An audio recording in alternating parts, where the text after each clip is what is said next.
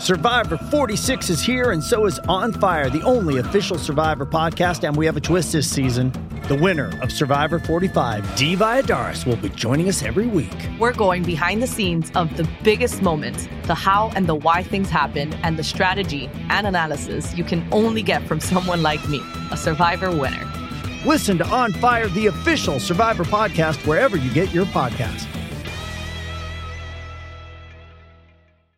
With threats to our nation waiting around every corner, adaptability is more important than ever. When conditions change without notice, quick strategic thinking is crucial. And with obstacles consistently impending, determination is essential in overcoming them. It's this willingness, decisiveness, and resilience that sets Marines apart. With our fighting spirit, we don't just fight battles, we win them. Marines are the constant our nation counts on to fight the unknown. And through adaptable problem solving, we do just that. Learn more at marines.com. This episode is brought to you by Hyperice, the leader in advanced warm up and recovery technology. They have tons of innovative products, like Venom heated wearables to help soothe sore back muscles, Normatec compression boots to speed up recovery and increase circulation, and Hypervolt massage guns to improve mobility. Loved by athletes like Naomi Osaka and Erling Haaland. Try them yourself. Get 10% off your order with the code MOVE at hyperice.com. Good morning, team. Welcome back. Lovely to have you all again. So today I've got something a little bit different, but very special for you. It's our first ever returning guest to the podcast, and I mean, what a man to have back. Um, we last spoke to him in June 2020, and since then he's a World Cup winner, a Seven Series winner, and a two-time Australian Shawn Mackay Sevens Player of the Year. It is, of course, the one, the only Mr. Henry Hutchinson, now occupying the role of vice captain of Australian Sevens. The man has shot to the top and is now considered one of one of the best in the game. Um, what a, just what a man this bloke is, and so we hope you guys enjoy this.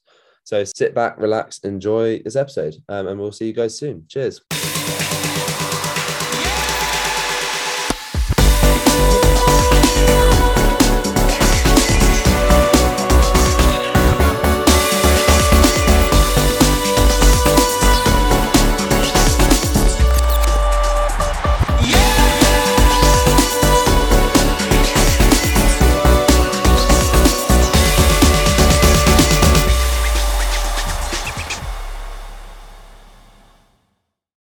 Thanks for joining this morning, Henry. Um, how are you? Good, Freddie. Um, I've just finished off finished off the season. Um, had a ten day little break in New York, which was which was good. It was a lot, but back home in Sydney now. Got a week week before we're starting back training, so I'll, I'll put the feet up. That's for sure. We were just talking how I mean, for those of you who've been listening to podcasts for a while, it's been over two years, which seems ridiculous since we last spoke. But I mean, what are two years you've had? Sort of a roller coaster of emotions. It has. Someone pumped the brakes on time that did go quickly, but it's been been polar opposites, opposites really. The end of the 2021 season to the 2022 season's vastly different. Um, so uh, let's start in the current. We can always work backwards. So obviously, this season was you guys are now number one in the world. What a season you had! Yeah, it was. It was. It was something. It was definitely. Well, it was the best season um, I've ever had, but also the Australian Sevens team's ever had as well in history. So I know the team's happy. Rugby Australia is happy. Um, there's still obviously room to improve, but you know we really just um, looked ourselves in the mirror and said, look, if we want to get better or, and, and, and get the funding or respect we, we want or we think we deserve, we've got to start winning or we've got to start performing consistently. Um, and that was our big, big, big line, big kind of key. that we we're trying to focus on was our consistency, being a top four team every tournament. And, and I think we did that well this year. And obviously, so when we first spoke to you, you were sort of just just broken into the team, sort of one one and a half seasons into playing sevens. Now, are you one of the more established members? Do you see yourself sort of someone that some of the younger players coming through can look up to, or do you still see yourself? Yeah, no, no, no, definitely. So I played sevens before Rebels, and then I went back to yeah. seven. So I was kind of like coming back into my second my second stint. Um, so yeah, I definitely have taken on um, more of a leading role, uh, vice captain of the team at the moment. So, you know, we've got Nick Malouf, who is captain, um, and he does a great job. He's a great leader. But he's he missed a few tournaments this year, so I was lucky enough to captain the side and just kind of get dip my toe in the water. I think I did a few things okay, a few things not so well. Um, but yeah, I'm enjoying the role, and um, it brings extra responsibility. But I like that. Talk to us about that then. So, what did you do not so well? What did you do so well? How, how did you find it? I I loved, you know I was pretty cruisy captain, right? Like, um, but I love chatting to the boys. I love, I, I just kind of like kind of speaking before they go out. Um, you know, I love the jersey. It's, it's, my passion. It's it's my why. It's why I get up in the morning is playing for the team. So, you know, I was able to show, show the boys my passion and my love for the jersey by talking before they left. Um, and I think they they responded well to that. And I guess um, you know, after the three weeks in Spain on the last night out, you know, I forgot about my captaincy duties. no, that sounds and so that's obviously the highest honour you could sort of be looking towards. But obviously Nick is a little bit older than you, isn't he? So is that something you see yep. long term as in you think you are the natural replacement? Oh, maybe. Who knows? You know, there's a lot of great great leaders and great blokes that roll through the squad. So um, you know, nothing's ever for, for certain or given to you. Um, I'll just, you know, focus on being picked every tournament and constantly playing. And if my leadership abilities come naturally and um, the coach think I'm the next fit, then so be it. And if not, I respect that decision because the team always comes first. Um, and obviously, so as we said, you world champions. That was back in August. Talk to us a little bit about that sort of being crowned world champions in the days after. Obviously, must have been quite a fun time to be a part of that squad and just sort of yeah, be a world champion. Yeah, mate. Uh, LA was unreal. So it was a very tight tussle for the the championship spot. Um, going into the last turn of the year. So South Africa were probably definitely the favourites. Um, we could win it. Argentina could win it, and Fiji could win it. So it was all there was like this big maths equation you could write it out on the out um out on the whiteboard, Matt Damon style, and try and figure it out. But all we knew is like we had to be in the top three. Um, you know, and ideally we had to win it.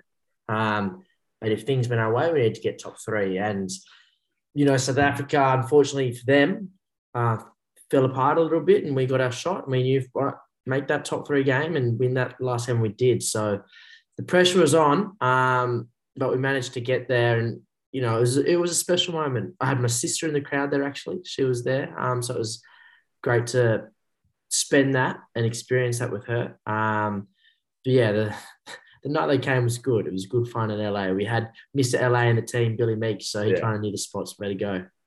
Yeah, no, he must be a useful man to have around around there. Um, he seems like he's definitely very well um, over there. Um, then sort of moving backwards a bit. Obviously, the other big thing that happens is for, for you since we last spoke was the Olympics, which we know we chatted to you about Rio already, but Tokyo also didn't go to plan for the Aussies. But talk us to through a little bit about the process of just before your expectations, just what sort of went wrong. Yeah, I've had a lot of time to reflect on it. Um, it was very disappointing. Became seventh. Um, but maybe at that time they look back at it. Maybe that's what we deserved. I don't know. I, I definitely do feel like the team right now is um, is different. There's a, there's a different hunger in the team. There's a different vibe in the team. Um, and I feel like we're yeah, it's very different. Leading into leading into Tokyo was also difficult with no one knew what was going on with contracts and um, and the future of the game. Uh, but I guess a lot of teams are in the same in the same same boat, and we just stuffed up that first game against Argentina. And you know, sevens is a very very unforgiving sport, and once you lose one game, you're on the back foot. It's hard to get back in. And then, so sort of the Olympics itself, though, was that just as good as Rio? Because I mean, all the reports from Tokyo that was it wasn't still incredible. Yeah, it was different though. Like it was still very special. Like you're hmm. still mm. in a in a village, like a, a, city builds this like little bubble life where you just yeah. kind of you're hanging out with all these different athletes. But COVID did dominate it, so you weren't allowed to leave the village, only to train. Um, obviously, the the the country, well, the city was in a state of an emergency, so there was no one on the streets. It was just yeah. dead quiet. Um, and there's a lot of restrictions across the villages, um, um, in the village across the country. Sorry, each country had different kind of rules about what their athletes could do, and athlete, um, the Australian house set up a fantastic house. It was so welcoming. They had baristas there. They had a lot of the the internal people did so well to make it feel as vibey as possible. But there was also strong um, strong restrictions on us not, I guess, mixing with other countries. So it was a bit sterile. Um, but that's just kind of the way the world was at that time. Mm. And so, in the aftermath of the Olympics, what was sort of the teams, the setups? What was sort of the approach? Like, how are we going to change this? Obviously, it didn't go to plan, but like fresh start, just go again, or were there any big Yeah, so changes? Yeah, yeah, yeah. So, but obviously, the women's and men's prog- program didn't perform um, to what Rugby Australia expected, and there's a big review, of course, and the season, and then after the review, the season kind of just started, and both the men's and women's program went to Dubai, and we played in Dubai with a like there was a change in attitude, but it was still a very similar kind of structurally. It was the same, and then start of the new year, coaches swapped. So Tim Walsh, our coach at the time, went to the women's back to the women's program, and John Manenti at the time was a women's coach, came across to us. Um, and look, change is always pretty scary at the start, and everyone's going, "Oh, what's going on?" It's so weird Yeah. because obviously the men's and the women's program they we train at the same at the same headquarters, same field, so you see a lot of each other. Um, but the women's program's done really well this year. They they won the World Series, World Cup, Com Games, and we've won the World Series, best and most successful season we've ever had. So, you know, maybe Rugby Australia were looking at a glass ball and made the made the right decision. I mean, do you have any insight into what the thinking behind that was? Because I mean, what most people used to tend to think is if you've had an absolute shock, you clear out, get a new coach in from outside to have a new perspective. If you guys, have, if the coach has both sort of been in and around, Mm. then surely the actual things can't change that much. Yeah, look, no, I, I no, we weren't really the players weren't really um, Told anything? involved, I guess, um, with the process. I guess with Tim, he had sex, success with the women before, winning Mm. gold in Rio. So there was that. And then I guess, I think with Johnny, they could see this, the, the way he coached and the style he had with um, James Stannard, Chucky, an old player. They paired up together and how that might positively affect us and might work well with us. And they made the right decision there because we, we're loving playing under Johnny and Chucky. They're doing a great job. Um, and I think they've, they've signed on to the next Olympics. No, That's good. And so obviously we're now sort of back in current day. We've already talked a little, little bit about the future, but for you personally, what sort of like the next next step for you? Obviously, big season coming up. I think eleven or Yeah. thirteen tournaments. I can't remember what you what you said. 11, yeah, 11 tournaments. It's a big season because it's an Olympic qualifying season. So top four teams will automatically qualify. Um, and if you don't make it, then you got to go through your region. Um, and obviously, the Australasia region is pretty strong. Oceania region, you got Fiji, New Zealand, Australia, Samoa. You know, arguably four of the five best teams in the world at the moment. Um, hopefully, we'll all qualify automatically. Um, but you never know. So, you know, the, our goal next season is to just get in the top four. Well, no, obviously to win, but like Yeah. in, to secure top four. Yeah, secure the top four um, automatic qualification, and then once that's done, we then look to the Olympics. So, I think the group that we've got now, we're all pretty focused on going to the next Olympics. So I know, um, you know, everyone's on different contracts and different timelines, but it'd be great to keep the squad together. Um, I think that's been the the difficulties of success in the in the past because players just go on, um, and it's just kind of a revolving door. If we can keep the the spine and the talent together, who knows? And on on a, on a personal level, is that you're just trying to contribute to the team? Are there any personal set goals that you've got for yourself? Oh no, I just contribute, keep playing well. Um, I'll, I'll, I'll, I've signed on to the next Olympics, so you know my my goal is just to lead the team in whatever way possible and capacity as much as I can um, to the Olympics and just keep improving. Try and be as best as I can, and I don't know. Hopefully, we can pick up a few medals along the way. Nice. And obviously, last season, on a personal note, you obviously all your contributions were highlighted. It was no, was it 2021 where you won the um, Shawn Mackay Sevens Player of the Year? Yeah, 20, 2020 and 2021. Yeah. Oh, sorry, two time. Well, yeah, it kind of mix, mixes over, but yeah. But I mean, that must be nice to have all your sort of hard work sort of recognised, awarded for it. Definitely. Like of course it's, it's a great feeling getting um, recognized um, but especially from your teammates. Um, you know you don't do it for for awards. You know you do it for success as a team. You do it for the memories. You do it for a good life and you know you do it for your country. But you know when you pick up a few awards on the, on, along the way it's, great. Um, it's great to be recognized. Uh, like i said i love playing for the team. Um, it's so much fun, and I hope to do it for a little bit longer and continue continue the good form we're having. Your awards cabinet at home must be getting pretty full with medals and a couple, of trophies in there. Oh, not full enough. We can't get ahead, too ahead of ourselves. You know, like we're just focusing on staying consistently at the top. Oh, there or thereabouts. You know, you look at the Fijis, the South Africas, the New Zealands. You know, they've done this for years. They've done this for years. Always been those top three. Yeah. So if we can be up there with them all the time, that's where that's where we want to be. But you're 25. You've got a lot more time to win a few more medals, hopefully a few more trophies. Yeah, 25. I feel a bit longer. I think um I feel a bit older. God. Um the Rocket Rod Davies, Rocket Rod Davies came into the program a few years ago. And he, he was a bit older when he did, and he was just shocked at all the running and he was getting so sore. And he said to me, Sevens is like dog years. You do one season in sevens, and it's like having seven years on your career. So I feel older than 25, but it's still 25. But um, yeah, if a body can keep going, I'd, I'd love to. So you said that Nick had been out with injuries last season. Is that something that you're finding is kind more and more like congruent with the game? That because it's becoming so intense and so many matches play, people are starting to pick up more injuries.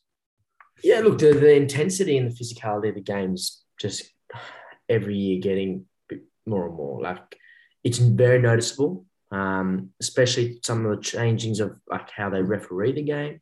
It's definitely um, uh, rewarding powerful teams more than like maybe super fast teams these days. So you know, it's a physical game. You know, I think ten years ago, oh, if, uh, sevens is a bit like touch. It's definitely not like touch. Um, so yeah, the body's the body gets sorer. So I've got to be a little bit more careful, stay a little bit more prepared um, on top of my body. So you know, I don't you know blow a gasket or um, you know making sure I'm recovering as much as I can between games or between weekends. But that's something I've done pretty religiously in my whole career. Um, and if you do that religiously early on, I think it will pay dividends later in the later in the in your career. Yeah, you've been fairly lucky with injury, haven't you? You haven't really had that big one which can set you out. Touch wood, touch wood. No, I broke my finger. That's probably the only bad one. And a broken finger and a hammy. But um, yeah, no, I'm too flexible. I reckon I did gymnastics growing up, and it's gotten me out of a bit of trouble. I think. Um, I mean, obviously the other big thing with Australian rugby recently, I'm, I'm sure I'm sure you watched it from when you were over in America, was the 15s on on the weekend with that big cool. What was your take on that? if you're allowed to say. Oh, obviously ridiculous. that was tough, you know. It- the boys played so well, and the Wallabies, you can see it like the style they're playing. I think Rennie's got to be playing a really good game, um, and you can see that they they care so much, and it's so good to see blokes like Bernard and Kurtley and those guys come back to Australia at this age, and I think you know they're giving so much to the squad and to the younger players to learn off players with such experience. Um, you know, they, they deserve to win that game, and that gets it gets taken away from them, and it just changes the bit as low, and it just you know now on paper it looks bad, but you know they were so close, and you know, frust- very frustrating to watch. I was hurting. But correct decision or wrong decision? Wrong decision. Yeah, not nine Yeah, definitely, definitely. No, no, no. It's, every player does that. Every 10 slows the game down at the Yeah. back end, you know, kicking the ball out. That's just the style it is. I, yeah, I, I think I agree with the fact that it probably happened all game, but it only picked up on it because it was the last minute. But maybe, maybe. it was what 39 seconds. So Well, I'm back in Bernard all days, my boy. as you should, as you should. But yeah, the 15s program for Australia looks very healthy going into the World Cup. So confident, like yeah. they should come, they should come away well. Yeah, I think so. Like, you know, you don't want to be peaking too early. You all know there's one country that does that every year. Um, but yeah, I think the boys are going in the right direction. You know, I'm not in and around the squad, um, but I know a lot of the players and I obviously watch them um, all the time. So yeah, I, I think they're playing really well. Um, I think a lot of the young players are stepping up and they're getting a lot, a few more caps under their belts to get a bit more experience. So another year before the um, before the World Cup, they'll be they'll be they'll be strong. Is there much sort of communication or integration between the sevens and the 15s programs? Or are you guys pretty separate? There is on like a personal level, like there's a lot of because obviously a lot of the boys have played with boys in super teams or growing up or you know in, just within rugby Australia, but from a uh, program point of view, not really. I think the last kind of ten years, the game has just become so different. Uh, you know, like it was very easy 10, 15 years ago for a 15s player to just go to sevens, play for tournaments. um, and then go back, and then vice versa. A sevens player to just go to super, play a handful of super games or wallaby games or whatever it is, come back to sevens. But it's not it's not that easy anymore. The sevens game is so niche and it, it's a different style of football.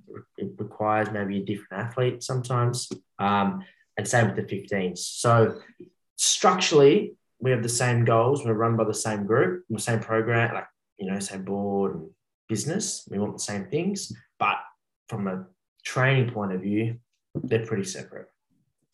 Um, and obviously the other big thing, sorry, sticking on 15s, I know that's not your special, but there's quite a lot of press about Nick White recently um, and sort of his mm. influence. He's obviously come back into Australian team, and some people love him, some people absolutely despise him. He's a bit like Marmite. Do you have you much run in with Nick before? Yeah, I know Nick. Yeah. Nick's well, Nick's loved here in, in Australia. He's I, I did a preseason down at the Brumbies when I was yeah. Oh, I was would have been young, maybe 17. He was still down there. Mm. And he's a full on character. He's full of energy. He's full of life. And the boys love him. You know, he's just a typical nine, you know, and you want him in your team and not on the other side. Yeah. So um, he's, he's a lot. He's a great guy and um, he's playing great footy. Yeah, no, he is. Well, no, obviously I'm down next to him. He was he was over here for a little bit, and he was he was loved as just as much over here. Um, mm. It's interesting because there as well. I have obviously have been a few comments made about him. Um, yeah. looking as we said, looking forward to your current seventh season, like the next one coming up. Who do you think are going to be the back up at the top? Do you think it is again going to be the Oceania sort of countries, or do you think South Africa and Argentina can maintain it? Because South Africa lost a few big players, and they're sort of look like it could be heading towards a transition period. Yeah, I think. Look, you never write off South Africa. They've got so many good athletes, but they are they are going to have a transition period. I think they got, they got a new coach coming through, two new coaches. Um, so it'll be interesting to see how they go. Argies, yeah, they're they're so strong at the moment. They and they're keeping their squad tight. They've got their spine. They've got their players that have stayed for a while now. So they'll trend. They'll be trending in the same direction. I think Ireland's always good. Um, they they are going to lose a key player, um, Terry Kennedy. Um, but they're just a good good sevens team. They've got a good balance of you know um, X factor and hard workers and and and chiefs that are kind of running the show. So Ireland. Um, but then I also respect, I, I expect New Zealand to bounce back. Not that they were bad this season. It was just they, they came on a bit late. Um, you know, they won the last tournament in LA. I think they were looking pretty strong at the World Cup as well. So New Zealand will be back to where they've always been. And then you've always got Fiji. It's a it's a tight competition, right? There's yeah. there's a lot of good teams. Um, France, bloody good. You know, any team can can win on their day. The the hardest thing about sevens is staying consistent getting in that top four every every tournament. Yeah, that's the beauty of it. You come to any tournament, there, there will be an upset somewhere. There will be a, one of the yeah. 10, 14 teams who get a big win. Um, obviously, exactly. England's seven pro sevens program's taken a pretty abrupt turn the last few years with funding and everything like that. Yeah, they're going to come back at any time soon, or the moment they're still. Well, they're turning. So England, Scotland, and Wales yeah, have been now GB.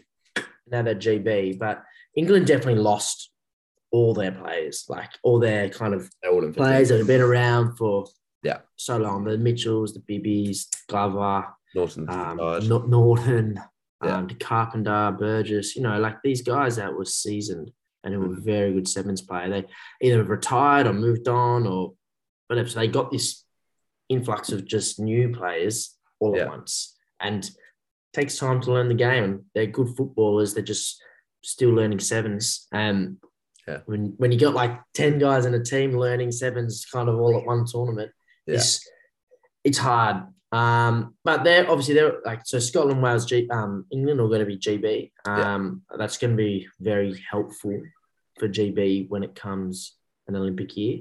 I think this next year could be a little bit difficult, just trying to understand yeah. how it's going to work out, where they're going to be based, how it's going to fit. I don't really have any comms on it. I'm no, not too sure if the players have too much comms on it at the moment. But in the long run, that's just going to be it's going to be good for them. It's going to be disappointing and sad not to play England, Scotland, and Wales. Yeah, no, you know, they're such definitely. yeah, no, they they're such rugby nations, and they they've been on the on the circuit for so long. So that's that's de- definitely disappointing as a, an opponent point of view. Um, you you know you love those games against England. You know, it'd be like Australia versus England. That's a great rivalry. So I'll miss that. Um, but I'm interested to see how GB go, and I think it's going to be a, a successful decision for them the Olympic and Com Game, Olympic and World Cup years. Again, it's the, I mean, it's casualties of COVID, isn't it? Doesn't that that program did Mm. just get gutted? Um, but It yeah, I think. I think you're right. From everything that I sort of read and heard, that is it's going to be a sort of four or five year plan. But hopefully, in the long run, that the program does come out better, but and they can get back up to where they were three or four years ago when they were one of the best. Yeah. Yeah. Um, Sam, I agree. Cheers for the catch up. Nice to see you. Um, and, And you. We wish you the best of luck again for this year. But hopefully, it won't be two and a bit years until we next speak to you. Um, Thanks, Freddie. Yeah, Always no, love of having you course on, not. So- too long. yeah, no, far too long. Always love having you on. So yeah, just keep in touch. I'm sure we'll speak again soon. Unreal. Thanks, mate. We'll chat soon. Cheers, mate. Sports